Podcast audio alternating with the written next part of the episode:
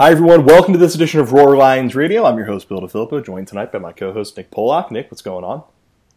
Doing well. It's been a while. Yeah, it has been a while. It's also been a while since we've had Peter Burks on the podcast. We decided we were going to go out and change that. Peter, what's going on, brother? My friends, hello. Yeah, thanks. Thanks for th- thanks for having Peter, the time for us. We, uh, we we appreciate it, Peter. Yeah, I'm, it's it's lovely to be back. Thank you, uh, thank you for, for bringing me back in the fold. Yeah, not a problem. Uh, we decided that uh, you know we've done a lot of basketball podcasts recently. We've done a lot of hockey podcasts recently.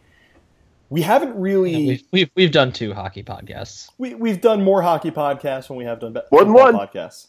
Yeah, we were we were a reverse jinx. So now that we won a series, I think we can come back and do another one this week. Yeah, uh, as long as it fits into Doug's schedule, because Doug is the goodest boy of them all, like that. Sure, uh, but yeah, in that time we we haven't really done a football podcast, and if memory serves, outside of the National Signing Day ones, we haven't really had the chance to kind of decompress about this past Penn State football season. So we wanted to take the opportunity, just sit down, talk about this year, talk about how. I, I mean, when you talk about kind of the stereotypical uh, out of nowhere college football season, Penn State had one of those this year. Uh, and then we're going to get into some super duper early predictions uh, for what we expect out of the Nittany Lions during the 2017 season. Uh, if you don't want to listen to this whole thing and get to that, we're all just going to talk about how we expect Penn State to beat Pitt. But before we do that, let's get into the debrief 11 and 3 this year. Uh, played, won the Big Ten, beat Ohio State, played in one of probably the three to five best Rose Bowl games of all time. Uh, Nick, we'll start with you. When you look back on this season, what is the lasting memory that, well, I, I mean, I guess at this point it's last season. What is the lasting memory that you're going to have from that team? Hmm, that that's a good question. Uh, I think just the offensive revolution in general is what stands out to me. Thinking about the team, just after the complete tomfoolery that was the offense in 2014, uh, 2015, just seeing what Joe Moorhead was able to do on the offensive side of the ball and what he was able to install in such a short amount of time, and just how just it just shifted completely on a dime to Penn State suddenly be in this high-powered offense that could score 60 or 50 points a game. Um, well, I guess they did that once. We'll say 40. Uh, but just that that radical change in the way they played football, I think, was the biggest thing for me. Yeah, I mean, after, I, I mean, the first two years of James Franklin's tenure, uh, fortunately, they're the kind of thing. That's the kind of thing that since they were so good last year, we can look back on the previous two years and be a little bit meaner than usual about them. Um, they were just so incredibly bad, and watching this year, I, I think really put into context how bad the offense was uh, for the first two years of Franklin's tenure. But I, I mean, this is a year where, I mean, on the whole for the team, basically everything went right, but especially for the offense, once it found its groove, I mean, everything saying everything went right's a bit of an understatement. I mean, if you told me before the year that Penn State would end the year 18th in offensive S and P plus, I would have, I, I would have been surprised, and I don't think anybody really saw that one coming. So yeah, Joe Moorhead, I hope you stay here forever. Uh, Peter, same question to you about kind of the lasting memory that you're going to have of this Penn State team. Uh, it was just it was fun. It was so much fun. Like, after the after the low of the Michigan game, watching them put it together and then just start That was a magical teams. field goal, sir. How dare you? Got points. Ah, God, that was good. Um, no, it- so it was just so fun watching them go game after game doing the same thing and just start just demolishing teams in the second half. And it, you just, as fans who've watched a team that really played painful football the last couple of years, you got this really like glad. I, I'm- it's it's hard to describe, but like this feeling in your stomach of just like eh, of joy, uh, of of happiness, like watching them suddenly put it together and turn it on, and that that feeling will be my lasting impression of that team.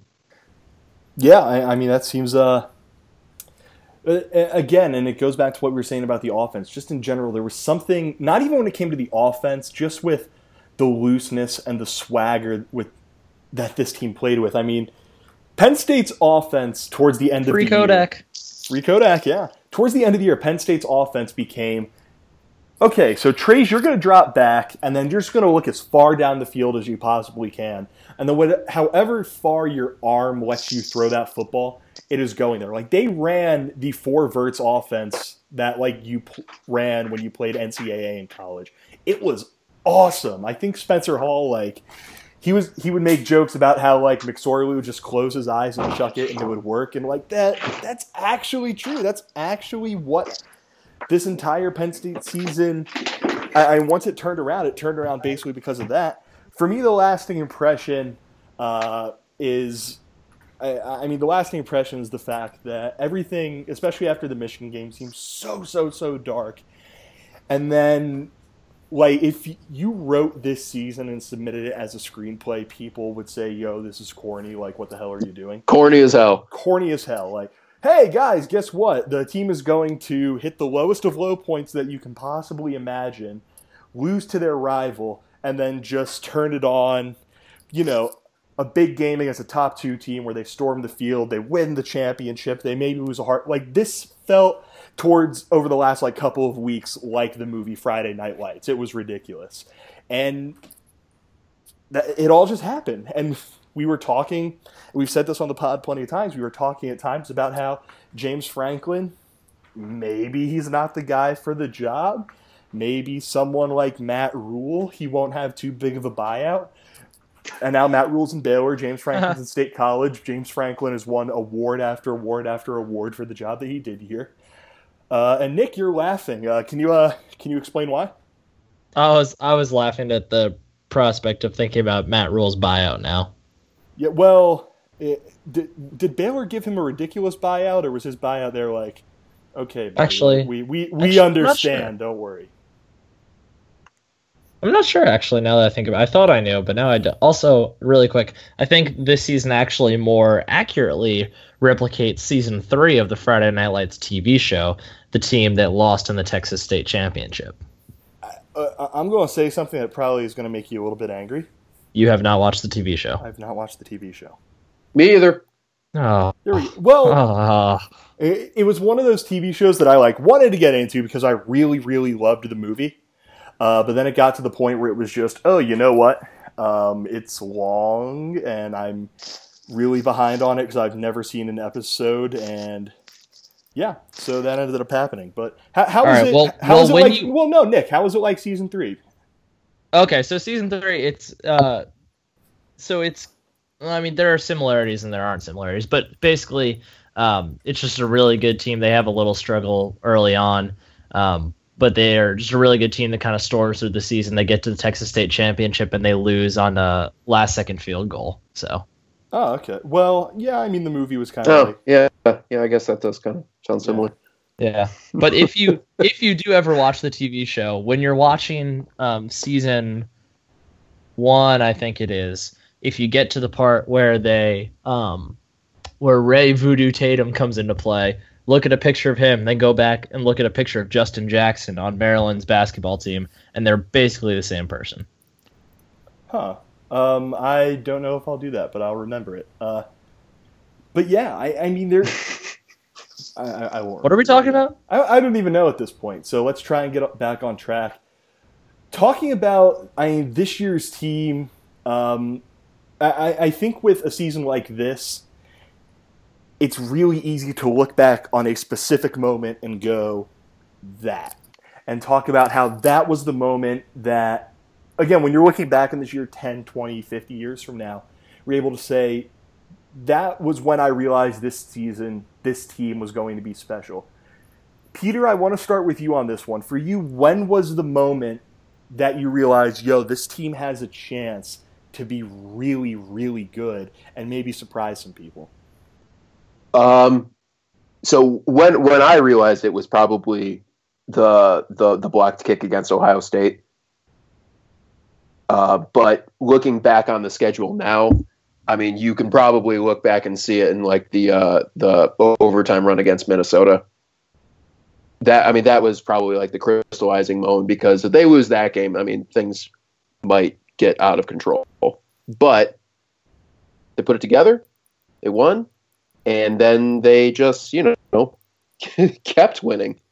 Uh, but yeah, I mean the uh, the one moment is definitely the the the kick uh, black kick against Ohio State. And the reason I had Peter go first on that one is because Nick, I want you to go second, and I want you to pick something other than the block field goal against Ohio State. Yeah, yeah. Sorry, Nick. Well, that's okay because I wasn't going to pick that. So your your Boy, question was what, okay. what was the mo- what was the moment I knew that Penn State had a chance to be something special? Yes, Correct. Okay, so the blocked field goal obviously was a huge moment, but I feel like um, when I was seeing that go down and hugging Matt DeBear furiously, I, I, I mean, I didn't, I don't, nec- I don't think I necessarily left the stadium that night with a feeling of this team is going to go to the Rose Bowl or this team is going to win the Big Ten.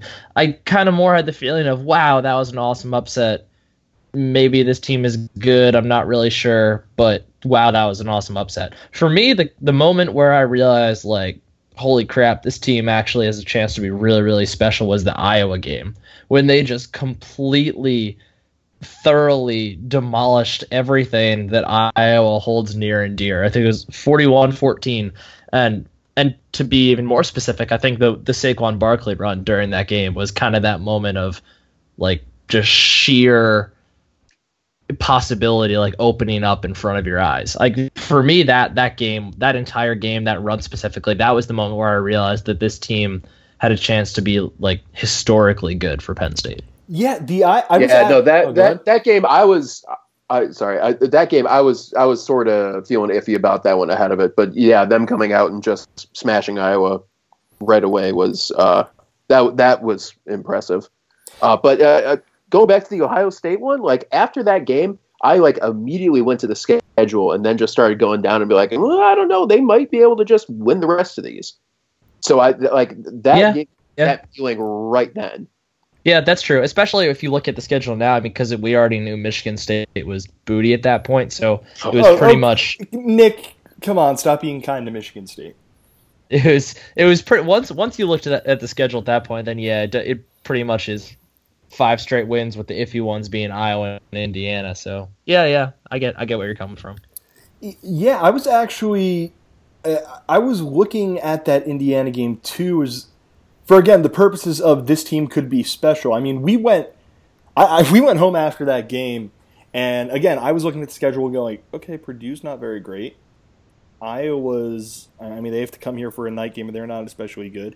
Indiana's chaos team, so God knows. Rutgers is Rutgers. Michigan State's booty. You know what?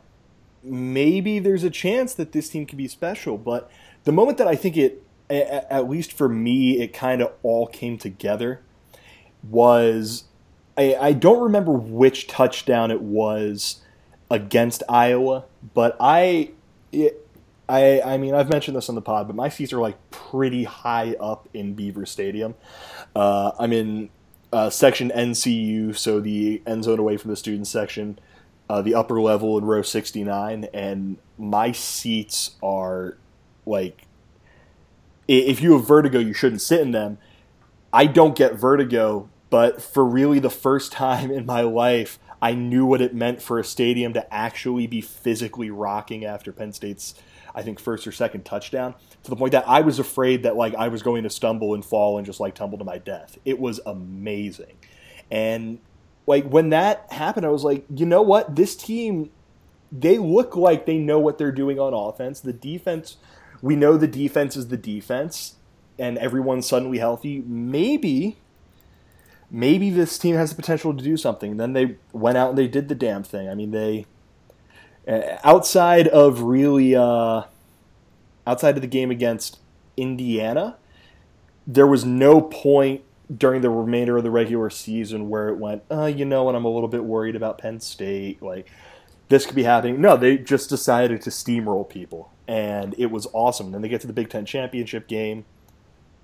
Ridiculous comeback. They get to the Rose Bowl. Didn't quite end how we wanted, but eh, I think that when, like, this is going to be a season we don't forget. This is going to be a season that I don't think Penn State is it's going to be real hard for Penn State to replicate the kind of just feeling around the program that we had this year. And I, I'm excited for 2017. So, one thing that Nick and I wanted to do, and Peter's going to go along with it since, well, we kind of just said, hey, Peter, we're doing this, is we're going to look ahead uh, to 2017 a little bit. Uh, we're going to start by talking about the four players that Penn State lost and where we think, well, the four like key contributors Penn State lost and where we think uh, the replacements for them are going to come from. So it's actually five. Chris Godwin on offense, uh, and then Brandon Bell, Garrett Sickles, Evan Schwan, and Malik Golden on defense. Uh, Nick, uh, I'm going to have you run through the defense, if, and then Peter, I'll have you uh, talk about Chris Godwin. You guys want to do it that way? Sure. Only the highest quality product here on Roar Lions Radio, folks. yeah. Okay. So Brandon Bell. It seems like the plan. Uh, I know. I think some fans have said Manny Bowen's just going to slide into his spot, but it kind of seems like they're going to keep. Bell played the. Bell played the will. I think he played Will last. He, he, he was an outside linebacker. Um, I think the plan. Yeah, yeah. I, th- I believe the plan is to keep Bowen where he was, and then just kind of give Cam Brown the inside track at Bell's job. That being said, I don't think it's I don't think it's a runaway for him at all. I think he has to he's going to have to fight for that job. I know Jake Cooper hasn't looked terribly impressive uh, in his time, but he was also on the field way too early, coming off of injury. Had some time to kind of digest the playbook a little more, just learn a little more. He could be a contributor out there, a competitor. You could see Jarvis Miller. Uh, obviously came in as a safety as a recruit, but he's been moved to linebacker. Could see him. I think we'll continue to see Koa Farmer in his like 10, 9, 10 snaps a game as a pass rusher. Um, and then the wild card there is Brelin Faison Walden, the true freshman, early enrollee. He's on campus right now. I think he I think he plays this year. I'm not sure it, it, goes so far as to him taking over a starting job, but I think he at least sees some time at linebacker, even if it's just in garbage time. He'll probably do most of his work on special teams, but he's not someone who should be discounted. It's possible that we see him there. Um, Sickles and Schwan, I think the obvious answer is you look at guys like Torrence Brown and Shareef Miller. Um, obviously, Ryan Buchholz played outside a little bit. He kind of shifted back and forth between end and tackle this year.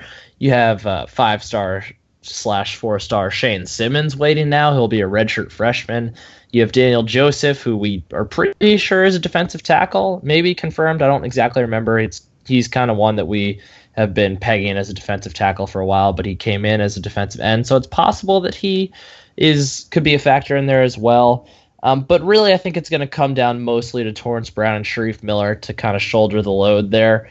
They're going to be the day one starters most likely, unless Buchholz really, um, I mean, does something truly special in camp. We've seen enough from Miller to know now. I mean, Miller was a true freshman last year, and he was fairly outstanding for most of the time he was in. I mean, he played a big role in the Ohio State game. He was getting snaps at the very end of the game when they needed stops. So it was impressive to see him in that situation. And then Torrence Brown is a guy that we've been seeing for a couple years now, flashes potential. A lot of people expected him to take over that spot opposite of Sickles this past year, where Evan Schwan really stepped up and took control of that spot. I think more so than Brown did anything to not take it over. It was more of Schwan stepping up. But I, would expect to see a pretty decent season from Torrence Brown. I think expecting them those two to replicate the production of Sickles and Schwan right away is unfair because they were both really I mean they weren't they weren't um, like Carl Nassib type players, but they were very very solid in the, where with what they were doing and it, it would be asking a lot for those two guys, Brown and Miller, to replicate exactly what they did. So I think they'll definitely continue to lean on the rotation. I think we see a lot of Shane Simmons this year. And then Malik Golden, um, my favorite, favorite Malik Golden, the guy I ridiculed for years. And of yeah. course, he balled out as a senior. Uh, yeah, yeah which, was, which was awesome. I was going to say it that is maybe the most. Well, like in, in terms of just like individual players, I don't think there was a more pleasant surprise except for maybe Trace, than Malik Golden in the way that he played, considering how the first few years of his Penn State career went.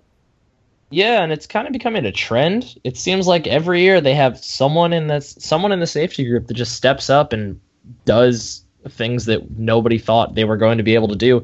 And frankly, that could be Troy Apke this year. I mean, he's I know Dan Smith uh, just hates the way he plays, but he could end up being somebody who gets a lot of playing time back there, either as the just overall backup or the starter on one end. You have guys like Nick Scott back there. Ayron Monroe is just dripping with potential, but it kind of seems like Apke has the inside track on that job. So, I mean, who knows? It could be another Malik Golden situation again this year. If I may, you're forgetting one person. Oh well, wait, what? The, you're forgetting my man Garrett Taylor, who is going to win the. Oh yes, yes, um, Garrett Taylor. Yes, I yeah, I'm excited for Garrett Taylor. I think he you're, could be. You're so excited that you forgot he was on the team. Yeah, well, I'm just kind of use, looking at our um, our scholarship uh, chart to kind of remind myself who's there, and it looks like we forgot to move him over. Oh, no, there he is. He's still a cornerback. That's why. Oh, okay. So we'll we'll have to fix that. But yeah, yeah no. Well, hopefully, by the time definitely... you listen to this, fellow, uh, loyal listener, we've decided to change that, or we may just we may just leave Garrett Taylor at cornerback. Who knows? We like to keep you guessing. Yeah, who knows?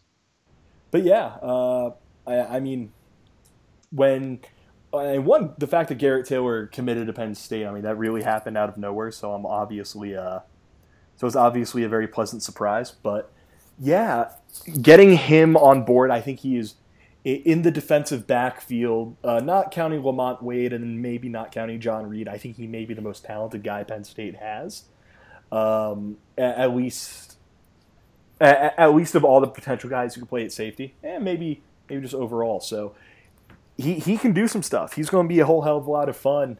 Uh, and on the topic of the exact opposite of that, so not fun, I apologize for Perd happying that.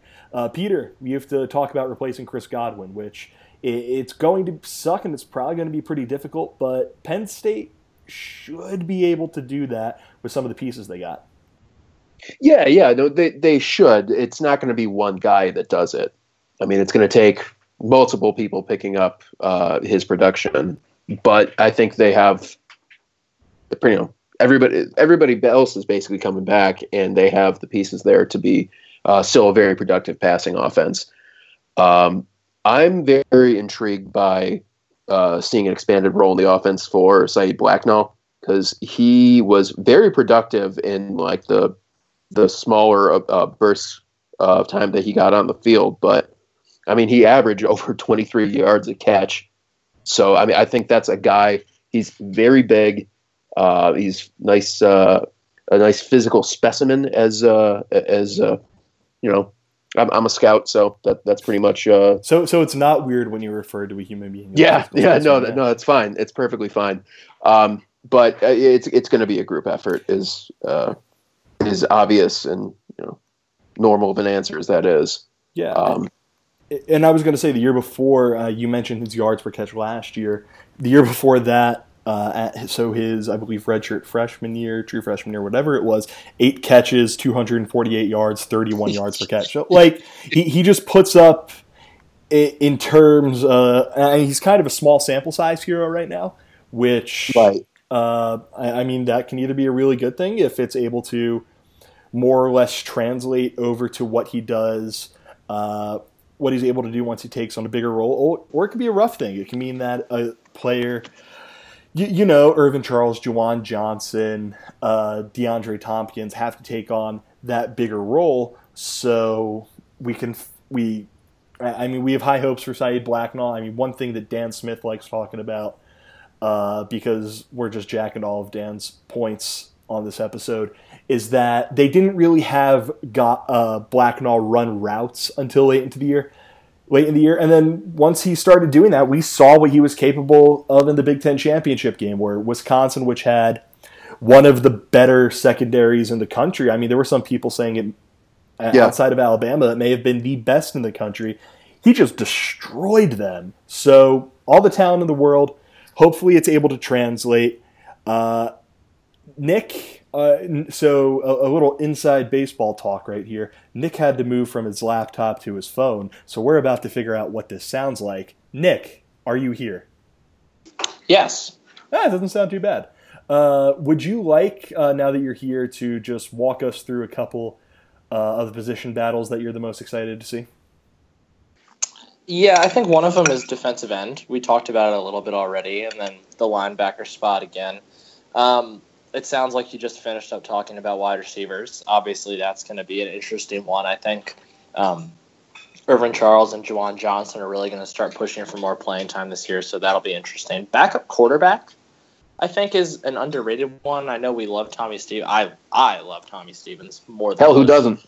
Yeah, but I think Who, it's who doesn't love a six foot four guy with a good arm who is also capable of making Desmond King look like a child? This is true. I do think it's possible though that Zembiec maybe challenges him a little bit, and uh, even Sean Clifford coming in as a true freshman, most likely going to redshirt, but it's possible that we'll see him put up a little bit of a fight, even despite recovering from a few injuries still. Um, but those are kind of the ones I'm most interested in: defensive end, linebacker. Um, it'll be. Int- it's not really so much a battle but the nickel corner spot, I want to see if Lamont Wade is ready to come up and kind of take that spot by the reins and Yes. take it over for the rest of the season. So that I, that's an interesting one to me. I, I, I mean, Lamont is wonderful, and I expect him to do that completely. And uh, no, I don't mean to be putting the weight of the world on the shoulders of a true freshman who had who enrolled early, but that might be happening right now. He's up for it. Whatever. Let's uh, uh Peter. Anything you would like to add on any of the position battles? Uh, no. Cool. Let's uh let, let's get to the point where February 28th, so the college football season, uh, March, April, May, June is about 6 months away or so. Let's get to the point where we make big sweeping uh, proclamations right now. Uh, we hold ourselves to them later in the year, and then if we're wrong, uh, our commenters will make fun of us as we will deserve. So, I have five questions here. One of them I know the answer to, but I still want to, just in case, put it out there and see what we have to say.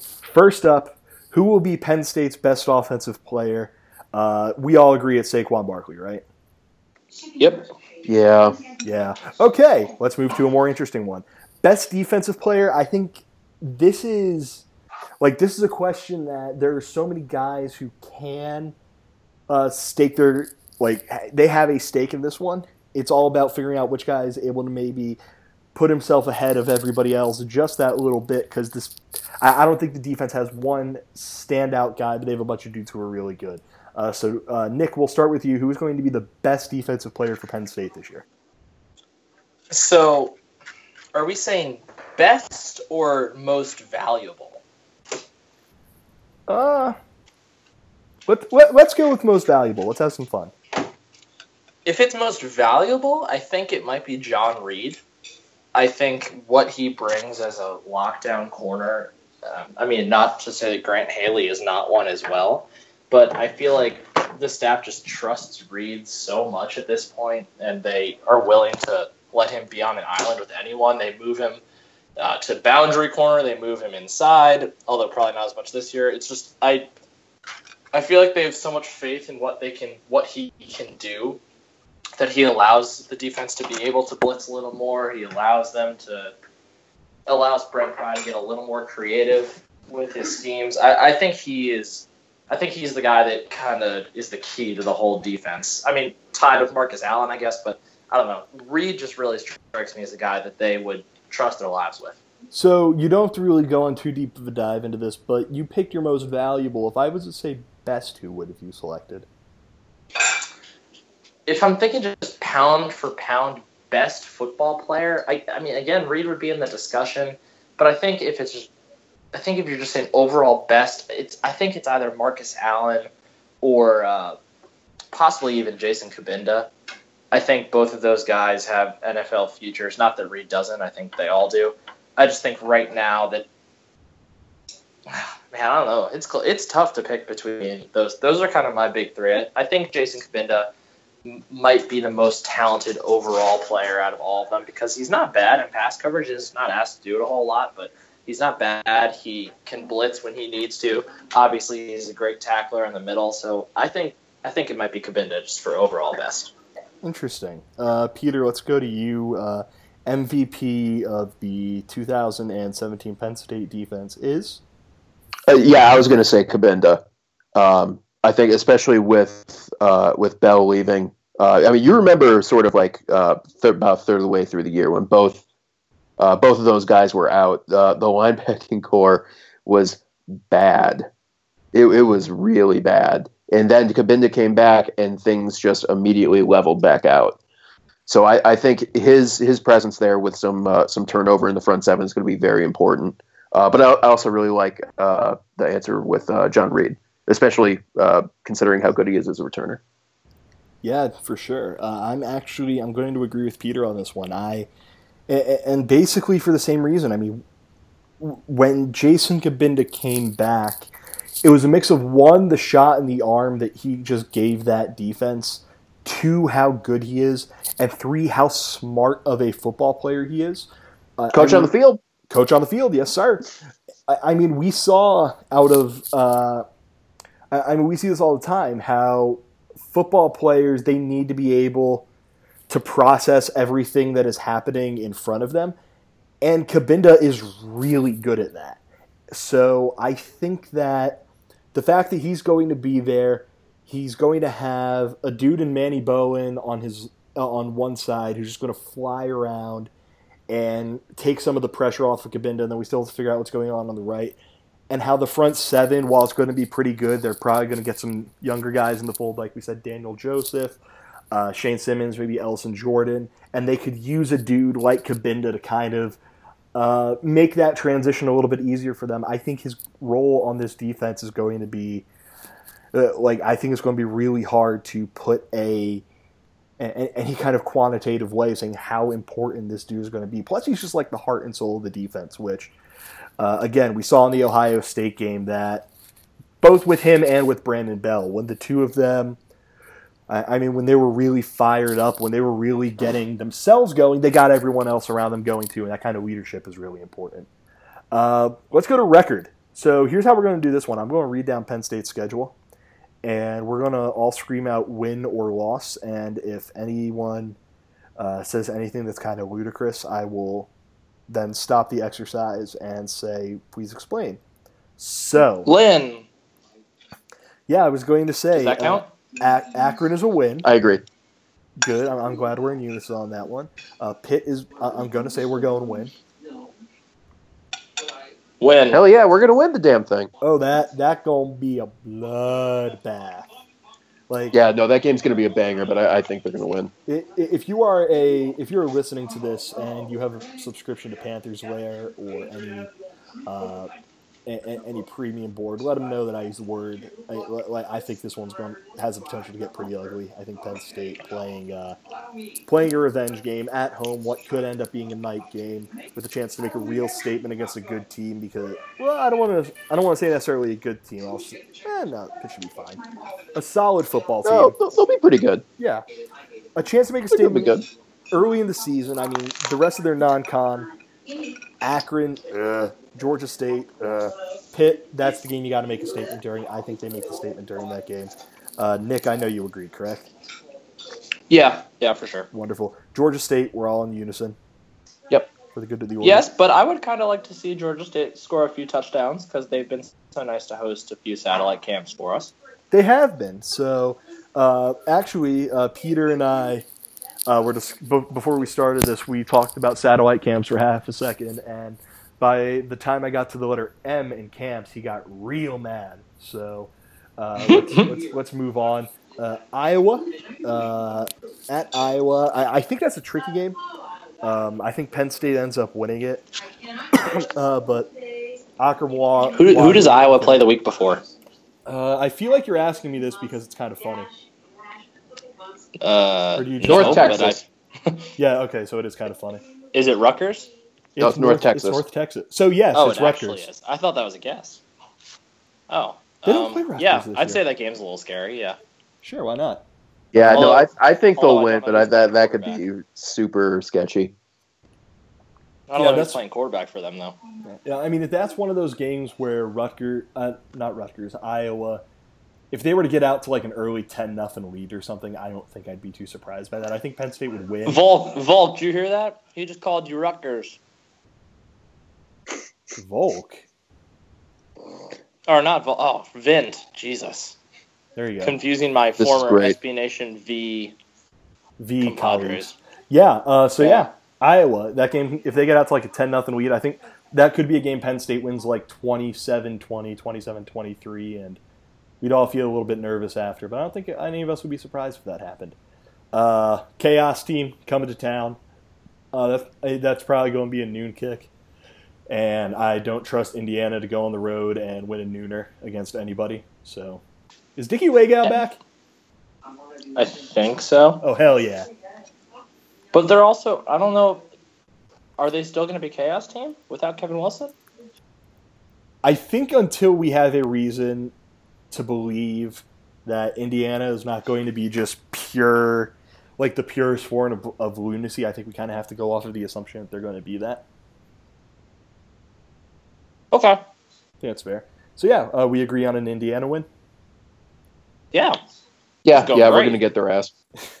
Uh, next week things get kind of interesting at Northwestern. Uh, we're gonna we're definitely gonna write about this. James Franklin never beaten Pat Fitzgerald. Pat Fitzgerald has always coached well, both against uh, James Franklin, and he seems to, get his team prepared to play Penn State. That's at Northwestern. If that's one of those 11 a.m. local time kicks, uh, eh, I, I can see that. Like again, I'm confident. I could see that one getting a bit hairy.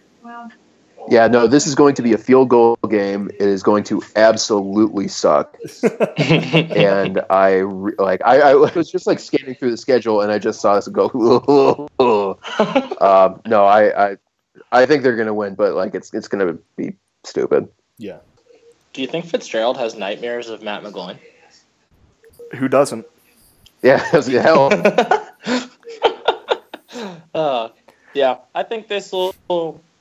Yeah, I kind of I think it'll be like a a three to seven point game, probably on something late and terrifying. Maybe something like actually. Oh, here we go. All right, Northwestern is going to cut the lead to three with like four minutes left.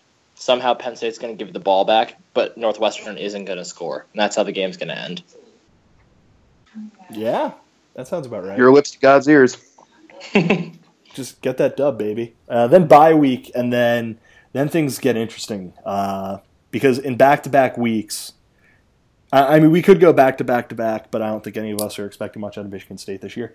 October 21st, uh, Michigan comes to town in a game that uh, it- it's a revenge game for two years against James Franklin. I wouldn't be surprised if outside of the Nard Dog, there's no coach in uh, in college football he wants to just beat more than uh, Jim Harbaugh. Uh, Michigan has to replace insert name of position here, save for Wilton Speight. But at the same time, they have a ton of talent. They're going to be a well coached team. Harbaugh is going to work his devil magic. That th- this is really the first game that I'm looking at where I think there is a chance Penn State. Uh, like I feel some amount of confidence in winning, going into Kinnick and going into Evanston and getting wins there. This game being at home helps a lot, but I still think Nick that it's fair to be nervous about beating Michigan. Yeah, for sure. I mean, obviously they're losing a lot. That's well documented that they're losing basically an entire team. But while that's a little more than good teams typically lose, like Alabama and Ohio State have attrition every year, but typically it's not quite on that level. But good teams reload, and Michigan has a lot of talent to reload with. So expecting them to be a train wreck or a sub, I mean, they it's possible they don't get back to double digit wins, but it I would still I wouldn't bet against them getting to double digit wins. So even though they're replacing a lot of talent, they're replacing a lot of talent with a lot of talent.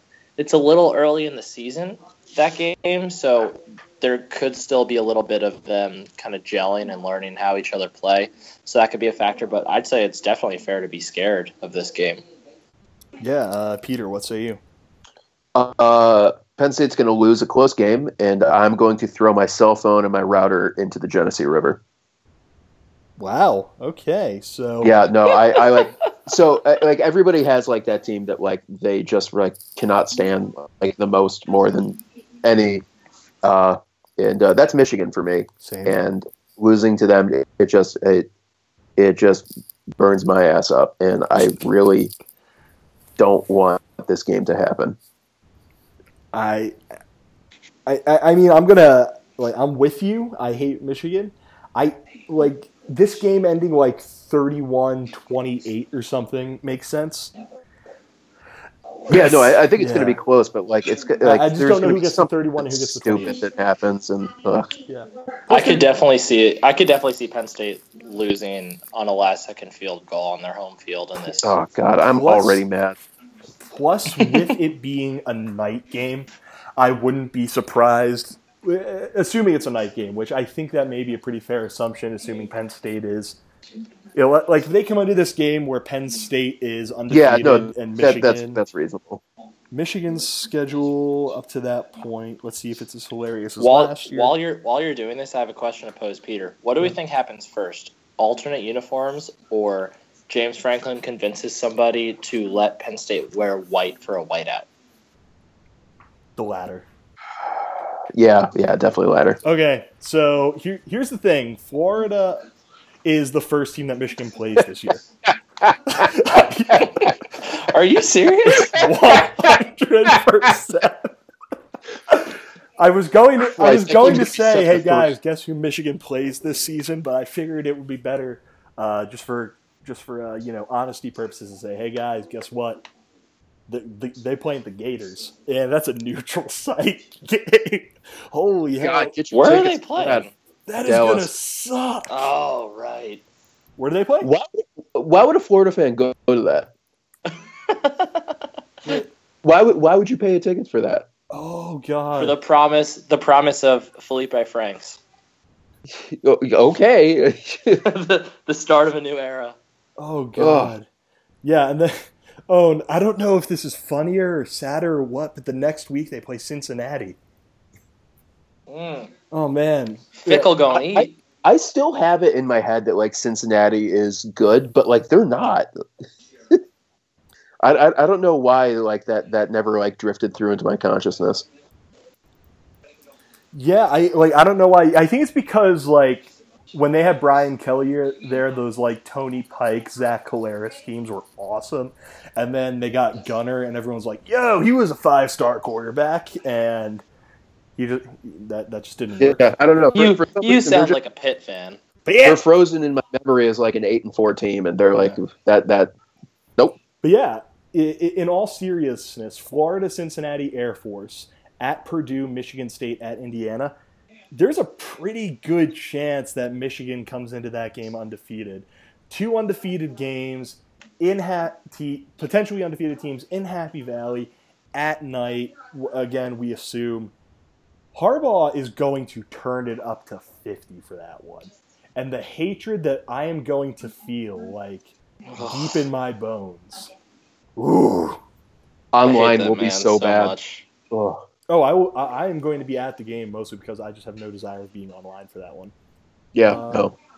So yeah, that's uh, that's gonna suck. And then the week late, a week later, after what could end up being an emotional home win against an undefeated Michigan team, they got to go to Columbus. So on one hand, they got the two tough games back to back. On the other hand, they have to go to Columbus after playing Michigan. Um, I'm terrified of this one. I would not be surprised if this game ends like 38-20 Ohio State, just like in a pissed off revenge game trying to send a statement. Um, I do think Ohio State probably wins this one. Like I'm going at the very least, I think Penn State loses one game, and this is that game that I'm. I have no doubt in my mind they're going to lose because I just can't wrap my mind around Penn State winning this game for whatever reason. Uh, Peter, what do you think? Yeah, no, I'm with you. I think Ohio State wins this one, like probably fairly comfortably. Ugh. Nick. I, it's just it's like the, the schedule did them no favors here, but like yeah, it, the the revenge factor for them and the it's, no, it's not going to be good. Yeah. Yeah. Uh, Nick, what about Yeah. yourself? Yeah. Um, I feel like it'll be one of those games that might be a little closer than the final score indicates, but I could see like a 14 point loss. Um, I do hope they do the blackout again, though, because that did look really cool, especially with Penn State and their whites. Um, so hopefully that happens. Yeah, I, I the thing that I uh, I just can't get around the fact that Ohio State is going to come out out just pissed off for that game. Like I, I think there is something in college football too. You're playing a game against a team that beat you last year and cost you the opportunity to win your conference. Of course, Ohio State made it into the playoff. You still want to be able to win your conference championship. I I can't imagine that JT Barrett and Urban Meyer let them lose that game. Uh, we're going to write more about this uh, in the coming weeks, months, whatever. That is the game that I think kind of decides something we're going to discuss in a little whether or not Penn State win, potentially wins the Big Ten again and potentially gets the chance to compete for the college football playoff. Uh, moving on, let's uh, let's lighten the mood a little bit. Let's talk about Michigan State. Uh, yeah, Penn State's winning that game, I think, even though it's in East Lansing. Nick.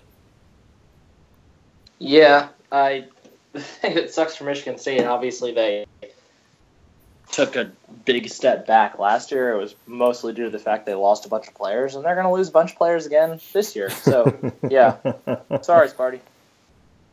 Uh, is there a is is there a maybe phrase, uh, Peter, that people on the internet like to say for when Michigan State does a bad? Uh, are you referring to Sparty? No. Uh, yes, that one. Yeah, no, I did no. I, I don't think that's really going to apply here because I don't think they're going to be very good again. And, and, and, and that to would be good for Sparty. No, right. There needs to be a sense of like uh, screwing something up, and like if you're already bad, then like well, you're not really screwing up anything. So no, I think they're going to drag their ass.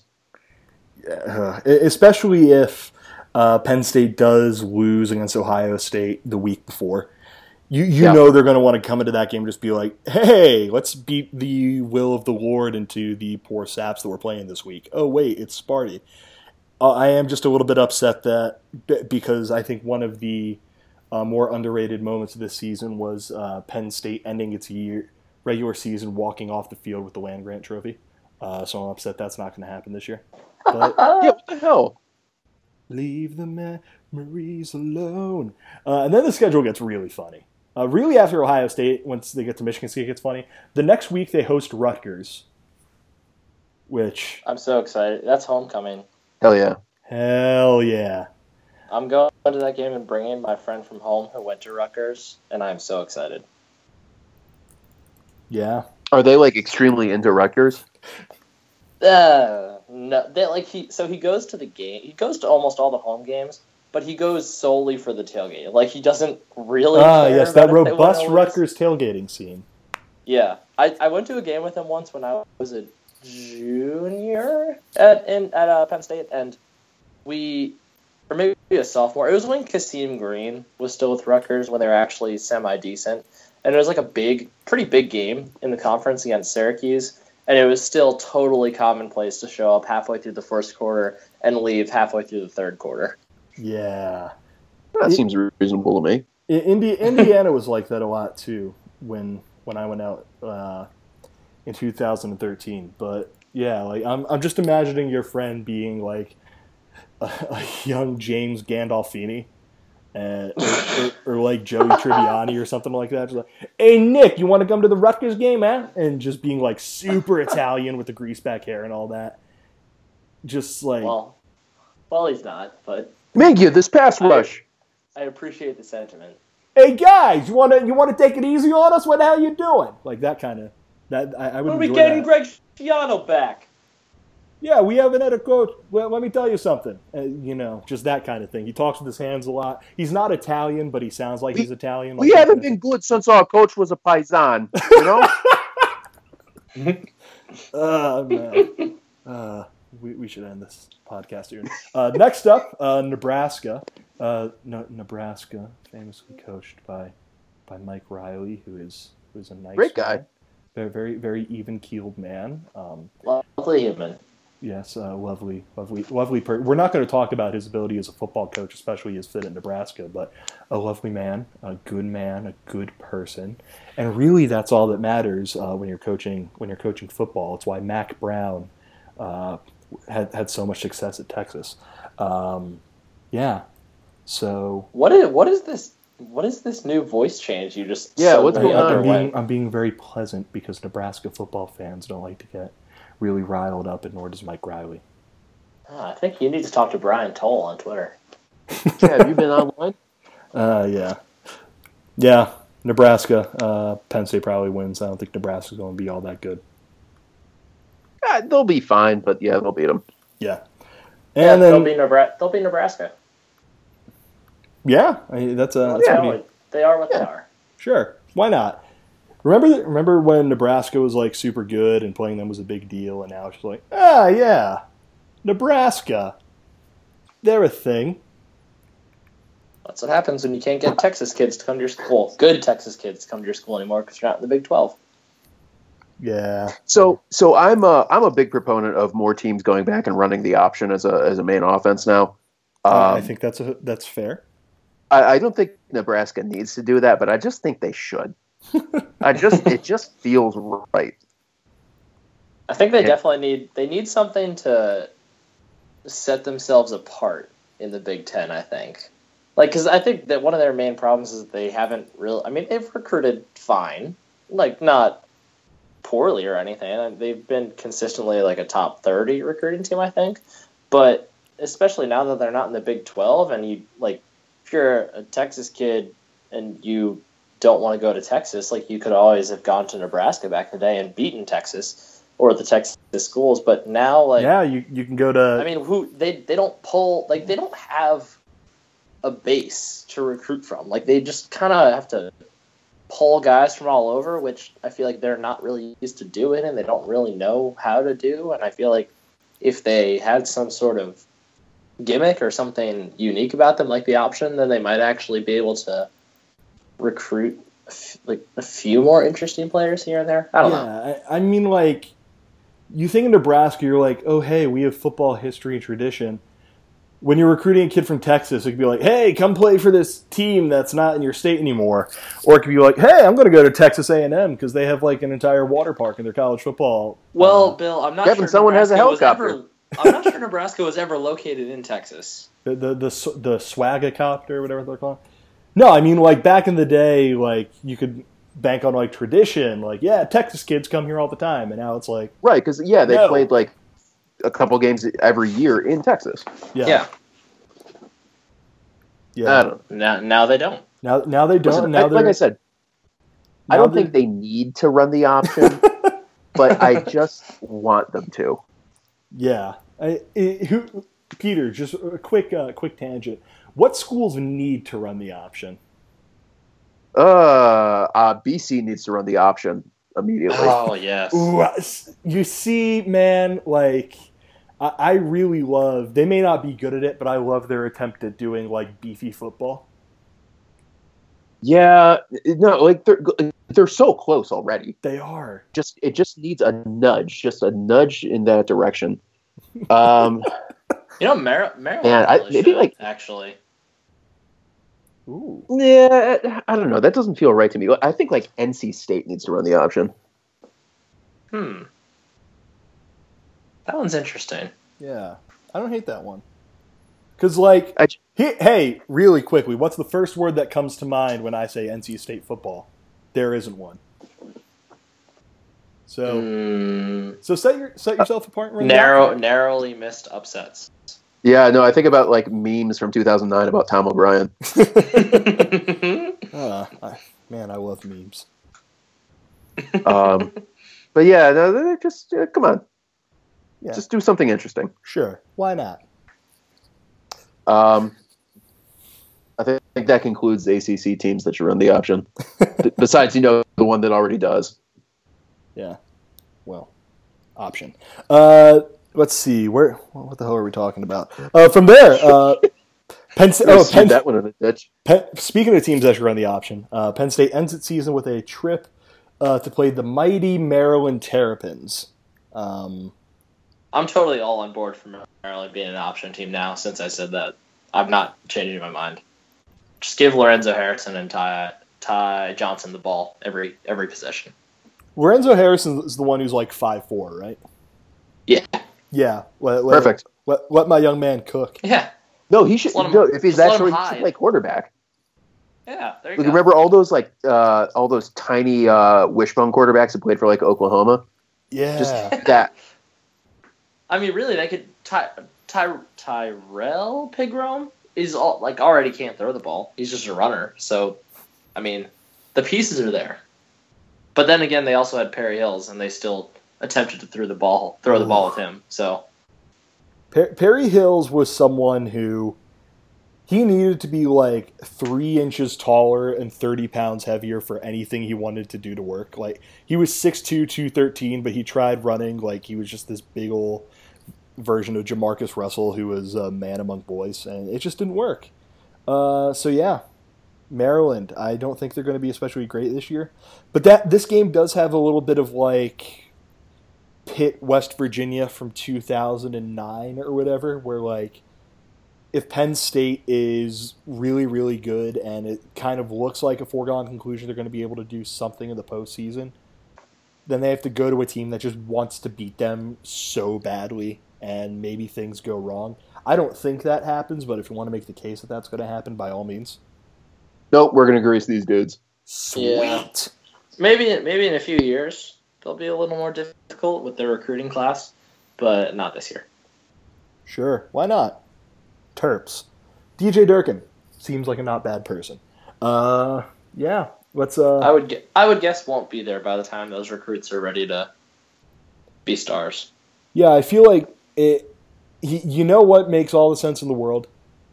After Jim McElwain leaves, DJ Durkin goes. Yeah, yeah. And, and for the record, I don't think Jim McElwain's going to get fired. I think he's just like, you know how Sonny Dykes really wanted to get out of Cal, like that. I kind of thought McElwain. Um, I thought he might have gone to Oregon this offseason. Yeah, yeah. Well, Yeah, I don't Can, know. we, I can we don't talk about can we talk about Big Ten coaches we think will be elsewhere in a few years? Oh, love give, to. Give me one second. Uh, stand. Well, can we start with Brohm? No, see, that's the dude who's gonna be at Florida in two years. Yeah, we we so so Florida. Uh, every offensive thing that we've tried hasn't worked, and we don't know what the problem is. So let's just keep firing offensive coaches and replacing them with offensive coaches. I'm I am all in for that. No, I, I, I think uh, Florida. That's a uh, that's a fan base that demands not just winning, but winning with a certain uh, style. Um, Yeah, you get, like winning ugly uh, is uh, is not winning at all. yeah, So I, I I think they just need to keep hiring offensive coaches that uh, until they actually are good at offense. Uh, but no, uh, Jeff Brohm is great. I don't think he's going to be at Purdue for very long. no, No, no, no, no. Like How high, how high can he take Purdue before he leaves? the thing is, if I'm him, Uh, get him to a bowl. if I'm him, like the second that Purdue wins like a seventh or eighth game in a year under him, I'm telling my agent like, "Yo, find me something. I don't care what. Just find me anything. Cause I need to get out of here." Yeah, no, I think so. Here's what happens: year two, he gets them to like six and six and gets them into a bowl game, and he is gone. Yeah. I mean, Uh, Brohm combined with uh, what's his face, David Blough, could be kind of terrifying. David Blough is not bad. He he is he is going to be. Speaking of people who are going to be good for Florida, he's going to be pretty good for Florida. Well, no, no, no. So we already have one at Florida, one at LSU. He's got to go somewhere else. uh, it's just this feels very Mississippi State. you know what, Peter? I was going to say Mississippi State. I was gonna say Auburn. Ooh, well, they just got They, Stidham, they just so- got uh yes, hit him. Yeah, I know. So wha- what is? I don't. I don't. Roll I don't- Tide roll. I don't know how many years of eligibility Stidham has left, so I guess that plays into it. I feel kind of bad for the people who live above me because they probably just had me hear hear me scream "Roll Tide, roll" like that. Uh, just going down the Big Ten. Franklin, I don't think's going anywhere. Urban's not going anywhere. Um, Jimmy Boy, No, he's not going anywhere. I, I need that to happen, man. I need him to go somewhere. I don't. At this point, I don't care where. I, I just need the MGoBlog for um for like the two weeks before and after he leaves to take over for like Bold- Belichick because bold Belichick Harbaugh becomes a, a, a U.S. ambassador or something. Bold Harbaugh prediction. Go. Ooh. When the Arizona Cardinals job opens up, Ooh. Oh, that would be it. such a He good takes it. Idea. just to attack the 49ers, and because he already has like Tyrann Mathieu and a bunch would- of other awesome He would defensive get to attack the 49ers and he'd get to shove it in Pete Carroll's face twice a year. Not even like I'm not even talking about like winning football games. He could just like be a dick to Pete Carroll twice a year. Yeah, this is this is yeah, this is my decision on Jim Harbaugh. Yeah, I'm here for that. Uh, moving Listen, on. I'm not saying I don't want that to happen. I'm just saying I don't think it will. Moving on. Uh, insert Indiana coach here. Yeah, he'll be there. Whatever. I like Tom. Tom. Will he though? it was Tom Allen. Tom Allen. Will he though? Tom the Tool Man, as he's more commonly known. if he does well, I could see him going. Sure. Why not? Um, Like I don't know, like mm, Arkansas when Bret gets the boot. Sure. That why not? Uh, Durkin, we've already discussed him. Uh, D'Antonio, I mean, he's someone I could see like if they have another bad year. or Notre two- Dame. Yeah. Well, I was gonna say if he's another like bad year or two, like some people are like, Mark, we know you love, we love you, but, and then just you know he has to leave. Yeah, Maybe- no, I think I think there's a Notre Dame will chance he gets fired. I, I don't think he gets fi- necessarily fired, but I think it's one of those like we've mutually agreed to part ways things, which is just firing someone but giving them a nice severance package or whatever. And then Chris Ash, Chris Ash. whatever. Yeah, I think it would it would have to be the something where like they're real bad again this year, and then like it just halfway through 2000 was that 18, they're just not any better. I, I think uh, that gets nipped right there. which I I mean that that very plausible. Uh, so I think they'll be okay in two years. Actually, so they Rutgers. have some good. They have some good recruits. Let, let, let's let, let's please just uh, Chris Ash. Chris Ash. You know what, Chris buddy? Ash. Chris Ash, I hope you were at Rutgers He'll go forever. somewhere. He'll go somewhere and be a coordinator and recuperate, and never, ever, ever, ever, ever take a job like Rutgers again. Yes, the, that uh, again, like well, as Peter so eloquently put it, they need a paisan like Schiano back in there. Like that, that. At this point, I don't know what else makes sense for them, but yeah, uh, Yeah, no, Chris Ash is going to be um, a defensive coordinator at a very good school in like two years. Yeah. Um, and like it, Rutgers being bad is not an indictment of his coaching abilities. not at all. No, not at all. Um, so Oh, I've got it. He'll be Durkin's defense coordinator at Florida. Uh, I don't think that makes all that much sense. I don't, I don't And think then- Ohio State and Michigan would join forces. Like, do you know it does make sense? It, you know what? This is it. When Todd Orlando leaves Texas, Chris Ash is taking. I was gonna say Texas actually, There Love we it. go. There we go. Moving on. Uh, future Los or Angeles Clemson, or Clemson. or Clemson. Future Los Angeles Venables Rams. gets- yeah, well, uh, Venables isn't leaving. guys, please let me. Let, I, I need, need need need to mention that there were rumors of Paul Chryst going to the Los Angeles Rams. Wait, would been what? all for that. You don't remember this? What? When? Yep. This offseason. Like right when it opened. What? Yeah. Can you? oh man, he's, he's such an like, LA dude. That's picture the thing. as Like, like, like, uh, Paul. like put put put yourself in the shoes of like, uh, who's on the Rams? Like, Jared uh, no, not Jared Goff. Like somebody like You want I ta- don't know, like Tavon Aaron Austin. Donald Tavon or Austin. somebody. Yeah, or Tavon Austin. Imagine Paul Chryst walking into the room. Like, would you listen? Guys, we're we're gonna run jet sweeps. Well, that's I don't even fair, know if that's Tavon- what Paul Chryst Tavon Austin like. would be all I just about assume that. it is because of what he looks like and the fact that he's a Wisconsin head coach. Oh man, like, I, oh, God, that was great. Ferentz is the next coach up. Let's uh, let, let's all just laugh at the fact that Kirk Ferentz is going to outlast the sun. Um, Good for him, man. yeah, like my dude. I, I really want to know who his agent is and how come that agent isn't representing every college He- football coach. He bucked the trend too. Normally, I believe his contract extension trend is once he gets it, they have a down year, and they were starting to, and then they turned it around last year. Yeah. Good for Kirk. Good for Kirk.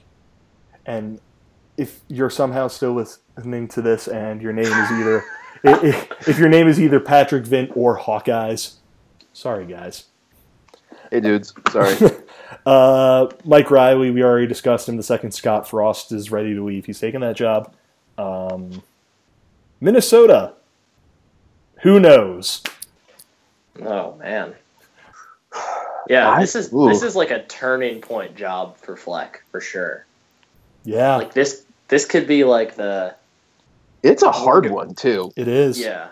This could be the like it's either going to be the we banish you back to group of 5 and you stay there forever or um like good job now go take over Texas A&M Yeah. when someone Yeah, For no, some reason he's, gets an yeah, he's going to end up some.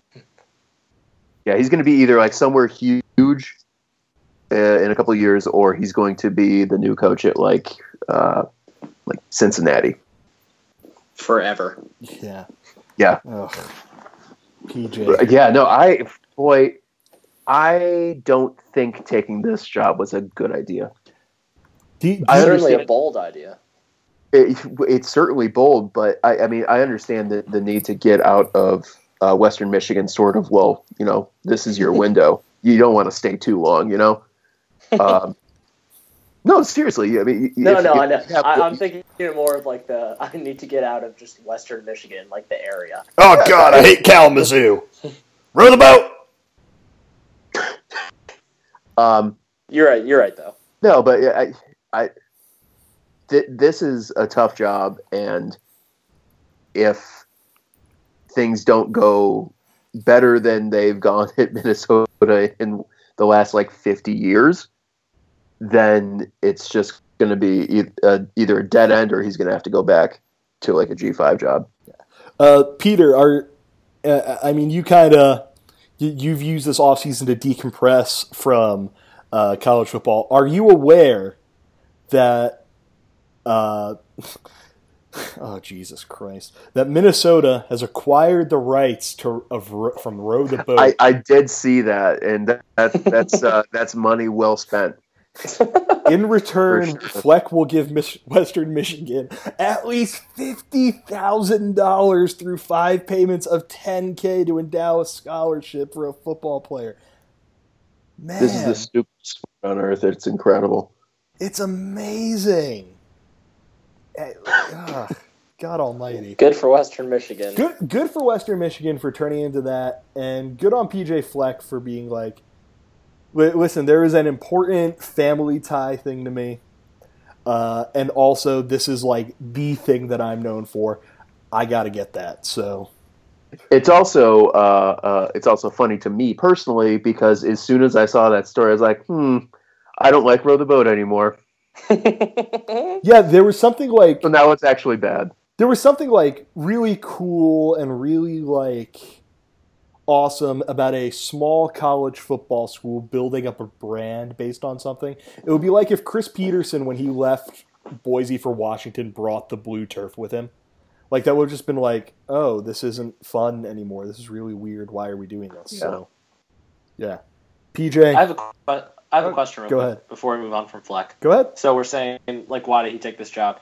Do you think he I mean I know he there was talk he was up for the Oregon job. Do you think he had the chance to take a job like when we when you consider everything like obviously Minnesota's not great like not a great recruiting base but being in that it's in the Big 10 West there's a fairly simple path to at least the championship game.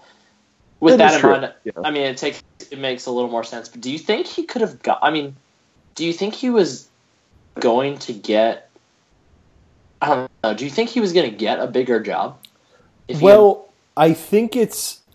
I, I, how do I put this? I think if you take try, uh, try to go from like Western Michigan somewhere else, the ceiling is probably a Minnesota type program, a program that's like Yeah. consistently good. You know, it's never going to be a big money thing.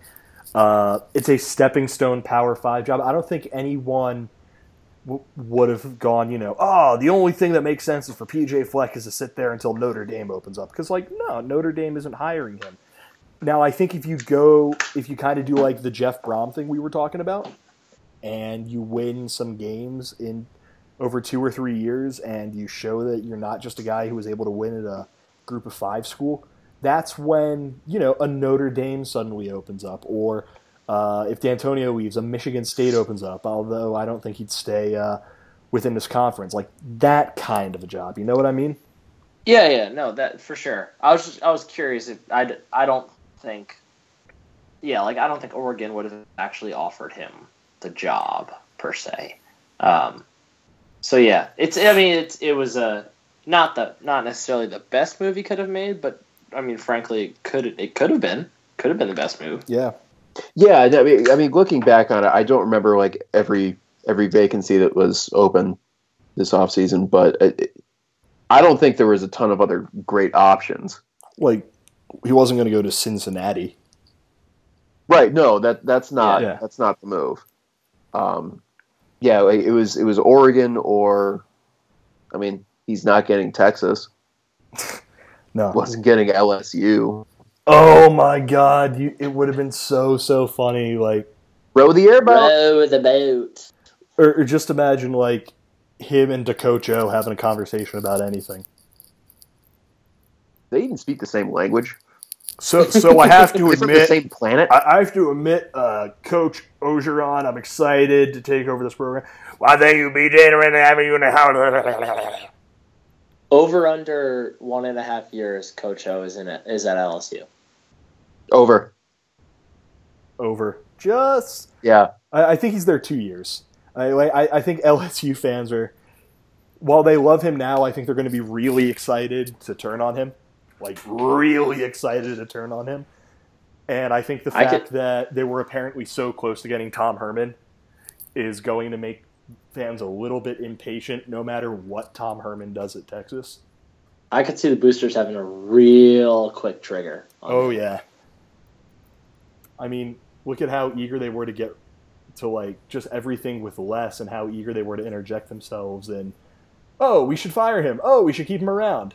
Now imagine what they're going to do with a guy who doesn't have national championships and doesn't really speak functional English. Right, and well, the the problem there is just everybody in the state of Louisiana with any money who's involved with that program is just completely head up their ass obsessed with Alabama. so unless unless they be, unless they beat Alabama, then yeah, they're. I mean, he could go eleven and one and lose to Bama, and people are going to be fucking furious at him. So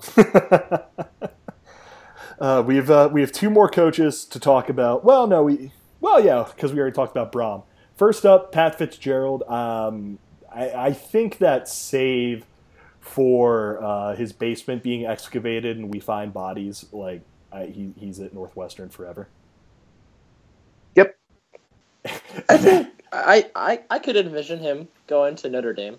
I I like how we keep mentioning Notre Dame like it's an, an inevitability. Like that that's just Well, warms the Well- cockles of my heart. yeah, no, that rules.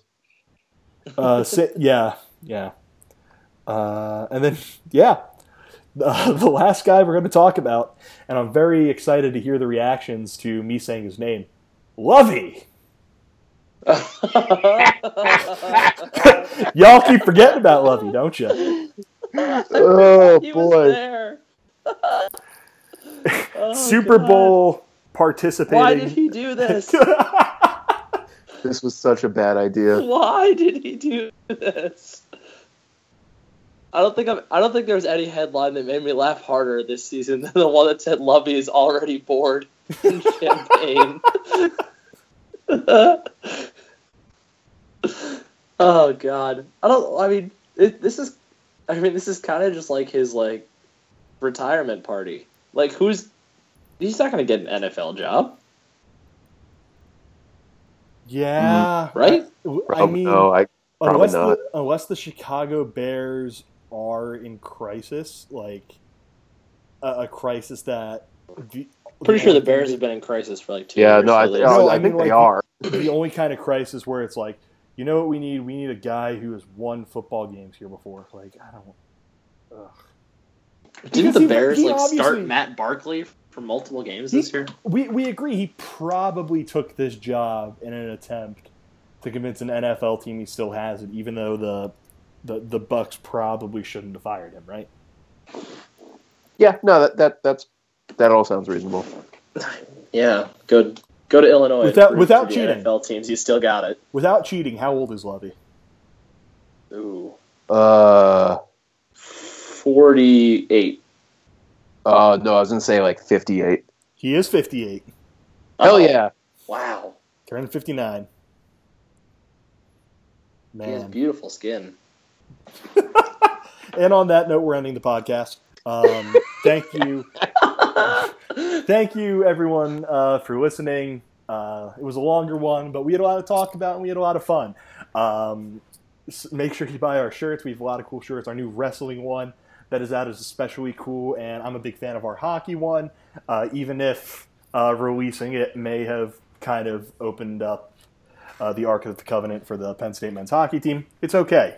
They're It is a very good shirt. it's a very good shirt, and they're still a very good team, so it's all right. Uh, follow us on our social media channels. Uh, Twitter and Facebook are the two big ones. I've said them enough times. Keep reading the site, keep supporting the site, keep sharing our stuff. We all really appreciate it. And again, thank you for listening. For Peter Burks, for Nick Pollock, I'm Bill DeFilippo. Take care, everyone.